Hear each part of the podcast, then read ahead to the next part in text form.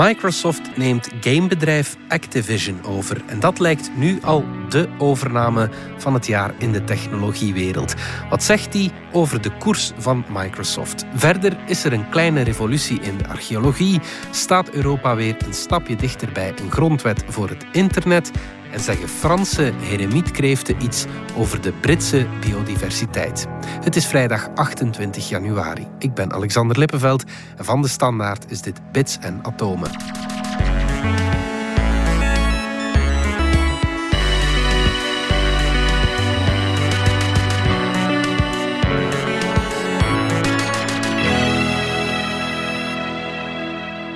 Dominique Dekmijn, technologiejournalist hier in de studio. En Pieter van Doren, wetenschapsjournalist van thuis uit.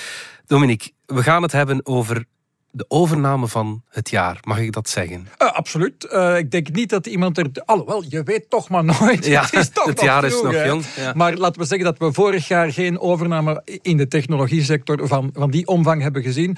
Maar wie weet komt er dit jaar toch nog meer van dat. Hè? Mhm. Ja. Dat, dat hoor je toch wel fluisteren. Maar ja, nee, ik denk dat dit toch wel de overname van het jaar is. En het gaat over de overname van Activision door Microsoft. Activision Blizzard, ja, dus de, de gaming-reus Mhm. door de software-reus Microsoft. En veel mensen hadden dat niet meteen zien aankomen, want ze denken van Microsoft, ja, die maken toch software voor bedrijven op de eerste plaats. Mhm. Ja. En eh, Activision Blizzard, die maken games. Maar eh, ja, de kern van de zaak is, games, daar gaat gigantisch veel geld in om. Ja. En dat vergeten we soms, hoe belangrijke business dat het eigenlijk is. Hè. Men herhaalt dat vaak, het is de filmindustrie plus de muziekindustrie. Ja. Dan ben je nog niet zo groot als de gamingindustrie. Dus daar gaat gigantisch veel geld om. En vandaar ook dat Microsoft eh, zo'n 70 miljard dollar, eh, dus ietsje minder is dat dan in euro's, maar dat is een fenomenaal bedrag, Ja, een gigantische overname. Het gaat hier over games die heel veel mensen eh, kennen. Dus Call of Duty zit daarbij. Dat is de absolute blockbuster hè, van de games. De echte eh, stoere shooter game. shooters, Maar bijvoorbeeld Overwatch zit daar ook bij. Ehm, en dan eh, World of Warcraft. Dat is vaak een wat oudere speler intussen. ja, ja, ja. Maar goed, de vraag is waarom doet Microsoft dat? Want het is inderdaad niet hun core business, eh, Wel, zoals dat dan heet. Hè? Er worden twee hele grote redenen aan gehaald door Microsoft zelf. Aan de ene kant is er dus, eh, om te beginnen, de games zelf. Hè. Dus Microsoft eh, doet het redelijk goed met zijn Xbox spelconsoles, die de grote concurrent zijn van de Playstations van Sony. Sony, ja. Dat is al jaren zo en Sony doet het daarbij altijd net ietsje beter. En dat Sony het net ietsje beter doet, is vaak omdat Sony iets meer exclusieve games heeft, die alleen zij hebben. En dus daar was Microsoft altijd een klein beetje in de achtervolging. Ze hadden er wel een aantal. En de laatste jaren zijn ze een aantal grote gaming studios gaan opkopen. Vorig jaar was het Bethesda nog. De makers van Doom en zo. Toch wel ook een grote speler. Maar nu een hele andere grote orde. Dus ze hebben nu heel wat van die absolute topgames in handen. En de vraag is dan, gaat die dan straks alleen nog op de Xbox spelen? Ja, want als Call of Duty niet meer op de PlayStation eh, te spelen valt, dan is dat toch. eh, Maar kijk, eh, Microsoft. Heeft de gamers al gerustgesteld. Nee, nee, nee, we pakken, we pakken Call of Duty niet weg van de PlayStation. Gaan we niet doen. Maar dat heeft toch even enkele dagen geduurd voor ze dat verduidelijkt hadden. Mhm. Gaan ze het dus niet doen. Maar dat betekent natuurlijk niet dat Xbox en PlayStation gelijk zullen zijn eh, Mhm. voor, eh, voor Call of Duty. Eh, je weet nooit precies hoe dat ze gaan spelen. Gaan ze op exact dezelfde dag uitkomen? En dan komt er, eh, de belangrijke factor is abonnementen. Hè. Eh, Dus Mhm. eh, in de gamingwereld droomt men meer en meer van dat Netflix-model. Dat je maandelijks een dikke factuur betaalt. En ja, dat zou ze graag hebben. Ook Microsoft dat in plaats van dat je één keer per jaar gaat aanschuiven voor de nieuwe Call of Duty. Dat, je, dat er keurig elke maand een flink bedrag van je bankrekening Ja. afgaat. En is daar een markt voor? Dat bestaat al met die Steam eh, bijvoorbeeld. Oh, er zijn heel Ja, wat ja, eh, ja, abonnementsystemen, maar Microsoft had daar al een klein streepje voor. En met hun Game Pass abonnement, eh, dat het behoorlijk goed doet. En dat zullen ze nu nog veel meer kunnen stofferen. Ze hebben nu heel wat topgames bij die ze mee in dat Game Pass abonnement kunnen steken. En ja, dat zet nu de druk op de grote concurrent Sony om dat ook te doen. Hè. Die lopen op dat vlak een klein beetje achter. Die, die zitten toch nog altijd vooral met de verkoop van Playstations in hun hoofd en, en losse verkoop van games. Microsoft heeft dat stapje verder al gezet, hoewel dat ze zelf die Xbox maken. En die eigenlijk met hun bedrijfssoftware, zoals Office 365, gaan ze ook in de richting van abonnementen. Met Ja. heel veel succes. Die zegt van ja, wij gaan van, van de gamingmarkt ook een abonnementenmarkt maken. En denk dan inderdaad een Netflix-achtig model voor games. Ja, oké. Er was nog een tweede reden hè, uh, waarom ze dit. Uh, ja, doen. dat is punt. En dat hebben ze dan ook gezegd. En dat is een beetje de, het woordje dat valt bij alle grote aankondigingen in de technologie sector. Hij is daar weer met zijn ja, woord. Ja, daar is hij weer. De metaverse. maar Microsoft heeft het echt gezegd. Ja, de reden dat we Activision Blizzard kopen, metaverse. Een volgende generatie van het internet, waarbij we de echte wereld wordt vermengd met virtuele beelden. Bijvoorbeeld, als wij hier een podcast opnemen, in plaats van dat Pieter dan op een scherpje van mijn smartphone verschijnt, mhm. zie ik hem eigenlijk naast ons zitten in mijn AR of VR-bril. Dat is het metaverse-idee. Maar voilà. Maar wat zeiden critici meteen toen Facebook Meta afkwam met dat metaverse-verhaal? Toen ze zeiden van wij gaan het bedrijf van de metaverse worden. Dan zeiden heel veel mensen ja, maar nee, maar die gamingbedrijven staan er al veel verder in. Zo'n game als Fortnite. En wie weet ook wel als Call of Duty. Dat is eigenlijk ook al een beetje een metaverse. Want mensen komen daar om te gamen in een volledig virtuele omgeving. Maar ze zien daar vaak ook na school hun vrienden. En ze maken eerst een praatje voor ze aan dat spelletje Fortnite beginnen. Hmm. Dus ja, die 3D-games hebben al meer van het metaverse dan Facebook Meta eigenlijk al heeft. En daar is wel iets van. En nu zegt Microsoft, ja, ten eerste hebben wij een bril om mee aan uh, augmented reality te doen, die mhm. HoloLens-bril. Er zijn ook Windows-gebaseerde mixed reality brillen, maar we hebben nu ook een aantal van die proto-metaverses van die onderdompelende games gekocht. Voilà, Microsoft legt zijn kaarten op tafel voor die metaverse die er de komende tien jaar zou komen. Ja, je haalt Fortnite al aan. Daar zagen we een voorbeeldje van wat we in de metaverse zouden kunnen doen hè, de afgelopen ja, dat was dagen. Super boeiend eigenlijk. Super verrassend. Het is ja, Fortnite, het spel van Epic, dat echt wel het hart van tieners heeft kunnen veroveren de afgelopen jaren. Nog altijd heel populair bij jonge spelers, die mhm. daar inderdaad na school inloggen om een praatje te maken en dan een spelletje doen. Wel, wat kunnen ze daar nu ook doen? Onze jongelui van 13, 14 jaar, ze kunnen een kunsttentoonstelling gaan bezoeken. Kijk. Ik denk tegen de tijd dat u dit hoort, is hij waarschijnlijk alweer weg. Ze gaan altijd Zo gaat dat op het internet. maar het gaat, om een, een, een, tentoonstelling van de pop-art-artiest eh, Brian Donnelly, ook bekend als Koos. En die maakt, uh, voor de mensen van jullie die dat niet kennen, ik moest het ook even opzoeken, van die grote opgeblazen ballonfiguren. Het doet mij heel erg denken aan Koens, maar het is dus niet Koens, maar Koos. En die man heeft een tentoonstelling die je in het echt kunt gaan zien in Londen, maar je kunt er ook doorlopen als je in de zogenoemde creative mode van uh, Fortnite zit. En dat is de modus voor mensen die niet willen op elkaar schieten, maar eens iets anders willen. Kijk. En ja, op zich is daar niks opmerkelijk aan. Ik heb al eerder uh, kunstentoonstellingen gezien waar je dan met de pijltjestoetsen van je keyboard doorloopt en op je scherm zie je dan, is het alsof je daar rondloopt. Je kunt echt door de zalen wandelen en voor een kunstwerk gaan staan. Dat is allemaal niet nieuw. Google heeft trouwens van haast elk museum in de wereld zo'n virtuele versie staan. Grote, ja, ja onze jongelui van 13, 14 jaar komen voilà. niet. En wie weet gaan ze het dan in Fortnite wel doen. Waarom niet? Bedenk nu, bedenk nu maar eens een reden om die schermtijd te, eh, te beperken.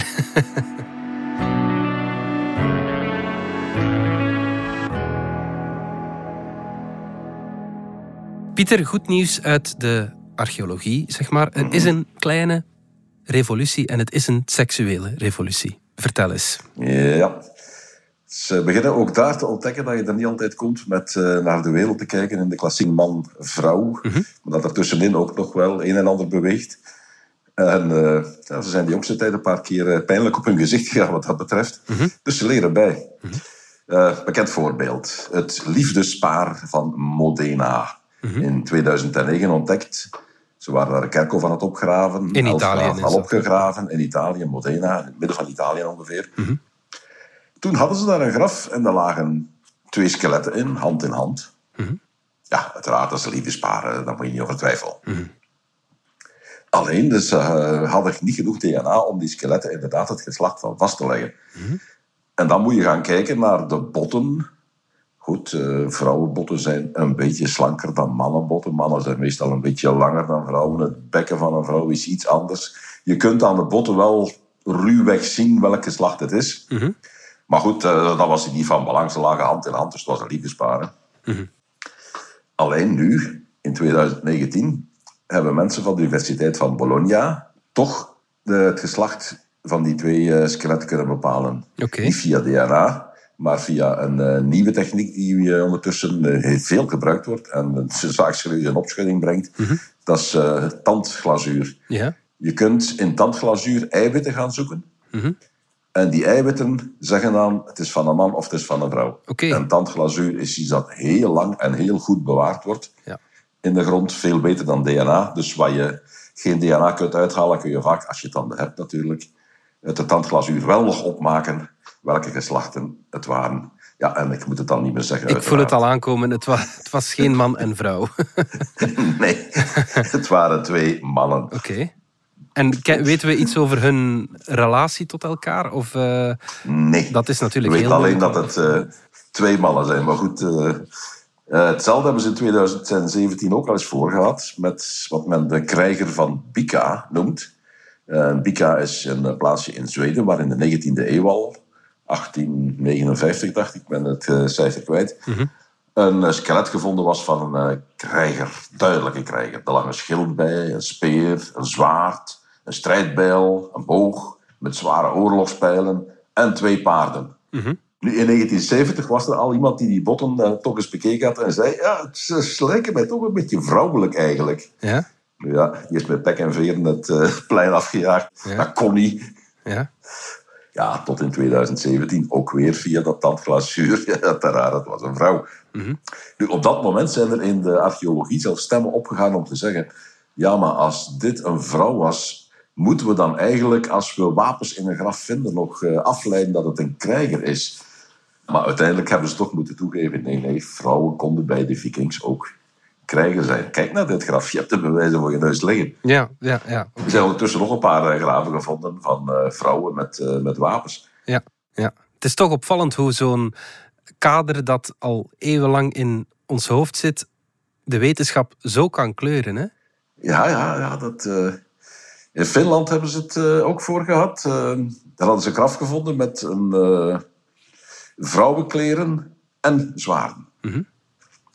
Er waren nog resten van de kledij overgebleven, ook vrouwelijke juwelen trouwens. Ja, wat doe je dan? Ah, dat was de oplossing. Dat is eigenlijk een dubbelgraf. Hier hebben twee mensen ingelegen. Dat één skelet is verdwenen geraakt en het ander, ja, dat hebben we nog.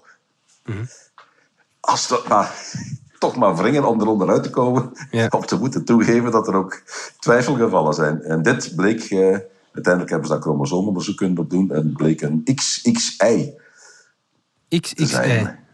En wat Klinefelter-syndroom heet dat in de geneeskunde. Dat komt bij 1 op 600 mannen ongeveer voor. Meestal is daar uiterlijk niet veel aan te zien. De testikels zijn een beetje kleiner. Soms hebben ze borsten. En ze zijn vaak, of eigenlijk altijd, onvruchtbaar. Maar heel veel mannen lopen met een XXI. Weten het niet. Hmm, Oké, ja. Maar blijkbaar was dit toch duidelijk iemand die zowel eh, vrouwelijke attributen als mannelijke attributen meekreeg in zijn of haar graf.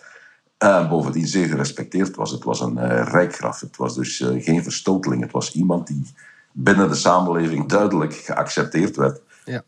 Ja, en ze kunnen dus nu niet anders dan eh, binnen de archeologie ook maar aannemen dat dit soort dingen moeten kunnen. Eh, Lucy hebben we ook nog. Ja? Eh, we kennen allemaal Lucy, onze bekendste voorouder, Australopithecus afarensis. Ja? 2,7 miljoen jaar even het losse pols. Ze heet Lucy. We spreken altijd in ze. Door dat liedje voor- natuurlijk van de Beatles. dat, dat, dat Ja, verhaal ja, toen ze gevonden hadden die avond was het eh, feest in de, Ja. in de opgramingsplaats. En ze hadden maar één cassetje. dus de hele avond heeft Lucy daar geklonken. Dus dat skelet is eh, Lucy genoemd. Ja. Nu, het, het, was, het was een vrouw. Vonden ze allemaal. Alleen, daar is voor zover ik weet nooit DNA uitgehaald geraakt. Botten waren veel te oud. En we hebben maar een half bekken. Ja? Het enige waarop je een vrouw redelijk kunt herkennen. Dus er is nog altijd een kleine kans dat Lucy misschien Lucien was. nu, ze hebben daar wel argumenten. Eh, rondom Lucy zijn nog andere skeletten gevonden. En die zijn duidelijk in twee groepen te, te verdelen. Grotere, krachtige figuren en kleinere, lichter gebouwde figuren. En Lucy zit in de groep van de kleine, lichte gebouwde. En dan zeg je, ja, het een waren mannen, het andere waren vrouwen. Ja, ja. Maar het is niet formeel aangetoond dat Lucy een vrouw is. Ja, de archeologie heeft nog een beetje werk te doen, dat is duidelijk.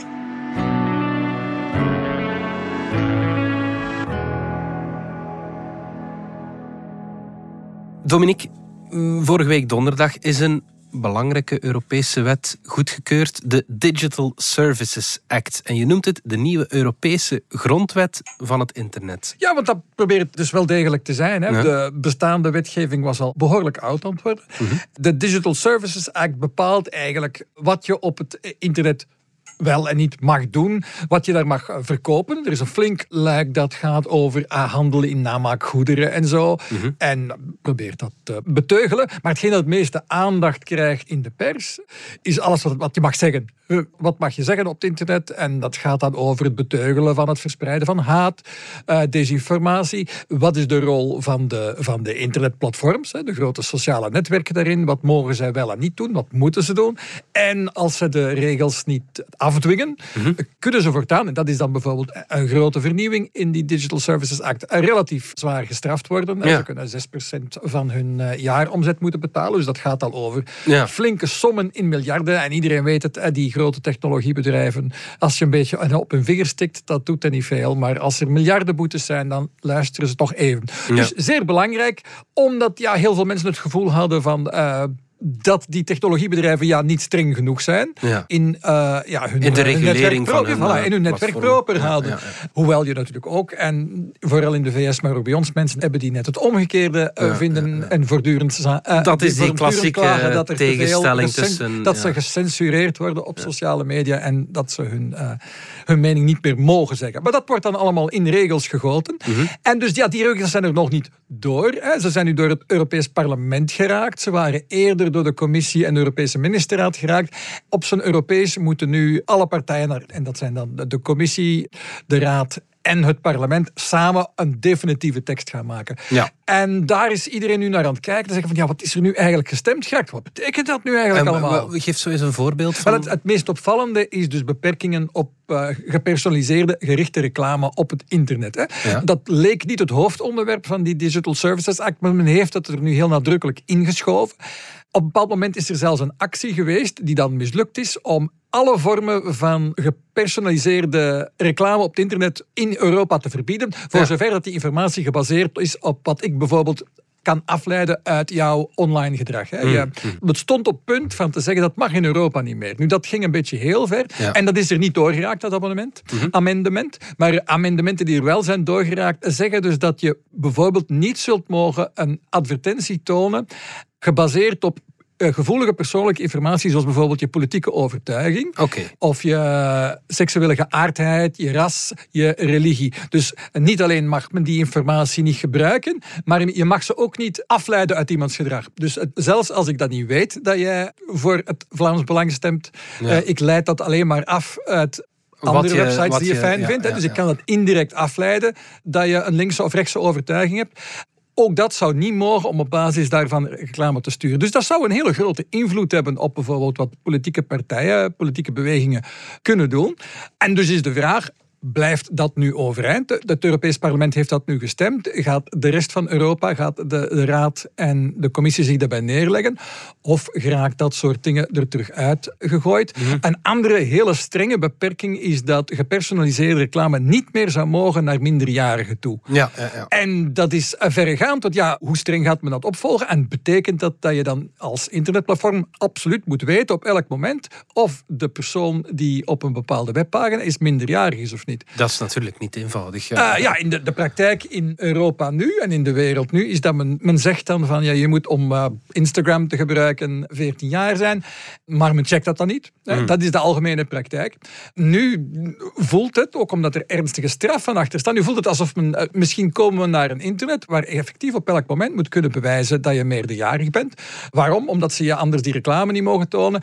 Dus ook dat zou een, een vrij fundamentele verandering zijn toch uh, van hoe het internet werkt. Maar wordt het internet veiliger hierdoor, denk je, als het er ooit doorkomt? Wel, het gaat natuurlijk over veel meer dan dat. Hè? Hmm. Dus de hele wereld, kijk, daar nu naar. Uh, Frances Haugen, de bekende Facebook-klokkenluider, die is in het Europees Parlement komen vertellen van jullie hier in Europa staan op het punt van de gold standard, de gouden standaard voor regulering van het internet neer te zetten in Europa. Ook Amerika heeft dat nu door. In het begin was het altijd wat gemopper van daar zijn die Europeanen weer met hun wetten.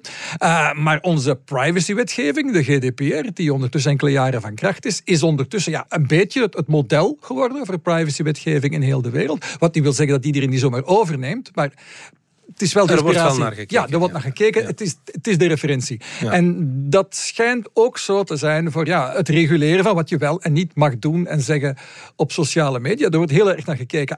Alleen, ja, voilà, plots zijn er heel wat veranderingen aan die tekst aangebracht. En het is nu afwachten wat daar dan uiteindelijk in de komende maanden uit de- bus gaat komen. En ik zeg afwachten, maar ik, vermoedelijk gaan bijvoorbeeld de grote technologiebedrijven niet simpelweg afwachten. Daar gaat aan dat denk ik ook flink pakje gelobbyd worden om die tekst alsnog naar veiligere richtingen voor hen te sturen.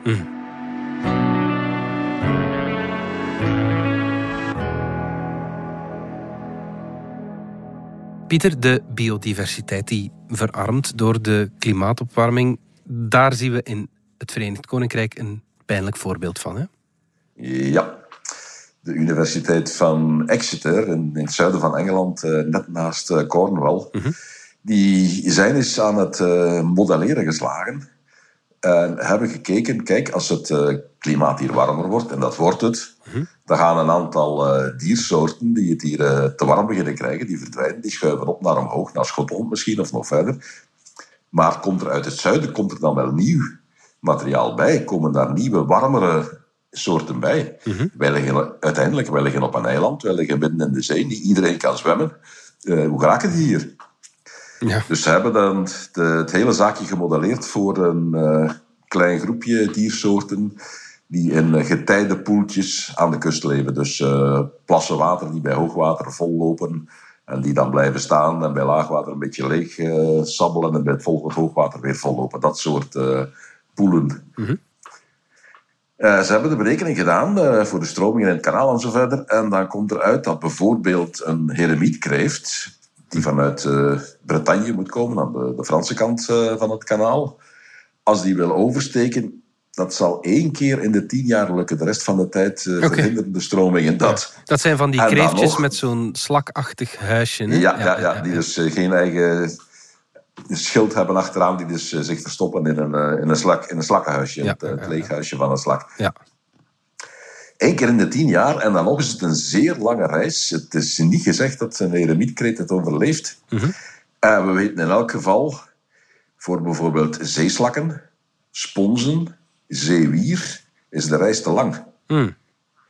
Zelfs die één keer in de tien jaar geraken die niet tot in Engeland, die sterven af onderweg. Hmm. Dus we zitten daar met een probleem. Ja. Ons eiland eh, zijn eh, speelt ons hier parten. eh, dus er gaan soorten weg. En het is nauwelijks mogelijk dat er vanuit het zuiden, vanuit Frankrijk, nieuwe soorten bijkomen.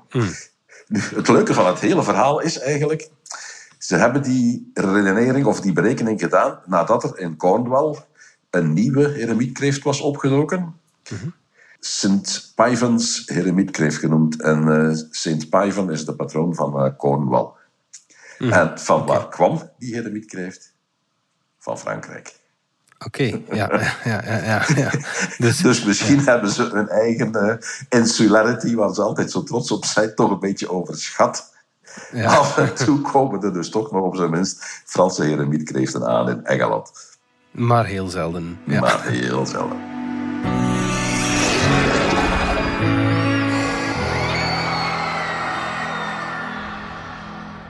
Pieter, de dino van de week dan. Er wordt heel vaak op een heel analoge manier gezocht naar dino's, maar vandaag de dag wordt dat steeds hoogtechnologischer. Ja. De dino van de week is een AI, een artificiële intelligentie. Ja. En die zou het onderzoek naar dino's eh, serieus moeten vooruit helpen. Er is een tijdje geleden al een hele grote stap gezet. En dat was de CT-scan. Computertomografie, waarbij je met eh röntgenmateriaal of andere manieren eh, dus volumebeelden kunt maken van, eh, van, ja, van van alles, van levende wezens, van uw maag, van uw kankergezwel en ook van dino's. Daarmee kun je namelijk binnenin een bot gaan kijken. Of zelfs binnen een steen naar een stuk bot dat er nog in zit.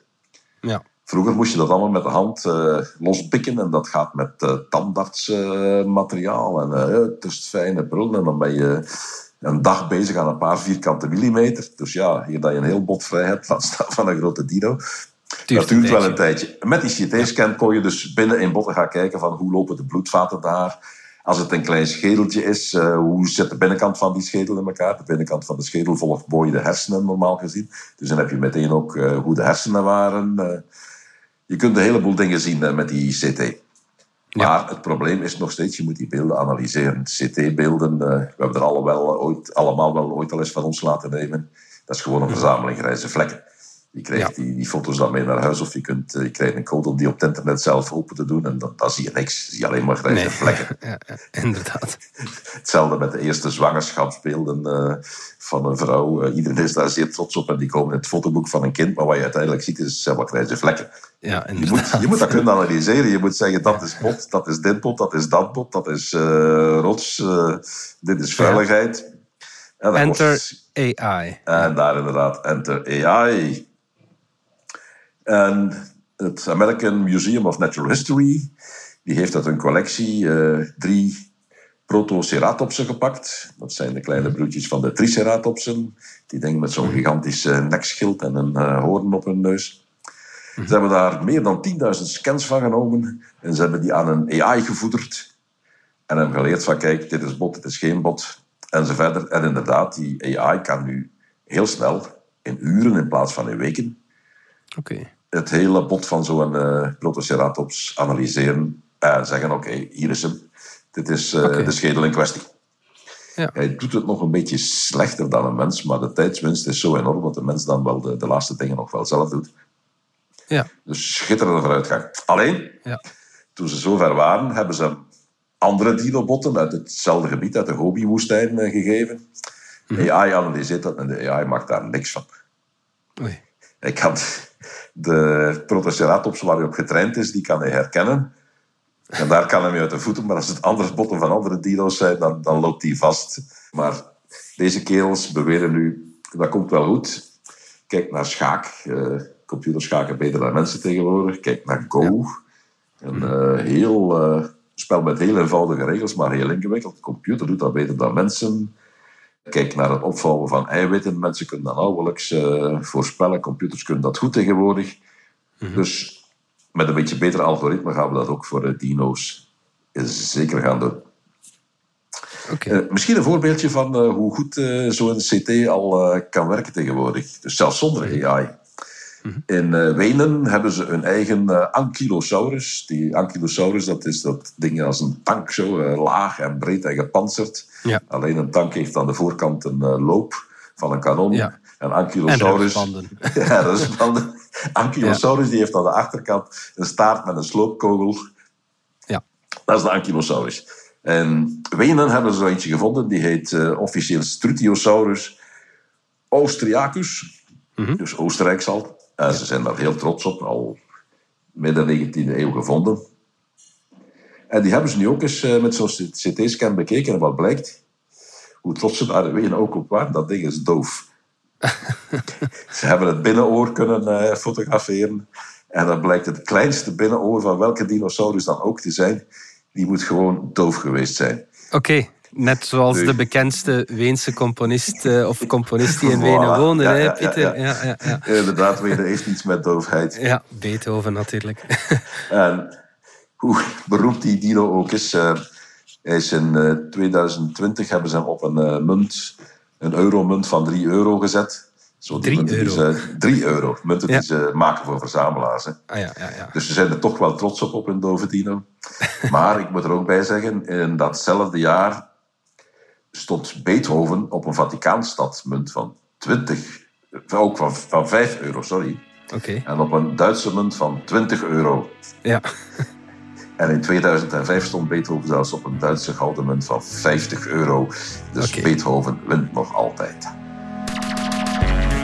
Dit was Bits en Atomen. Bedankt voor het luisteren. Ken je trouwens DS Podcast al, de podcast-app van de Standaard? Daar luister je niet alleen naar onze journalistieke reeksen, je krijgt ook elke week een eigenhandige selectie van de beste nieuwe podcasts op de markt. Alle credits van de podcast die je net hoorde vind je op standaard.be-podcast. Reageren kan via podcast.standaard.be. Volgende week zijn we opnieuw.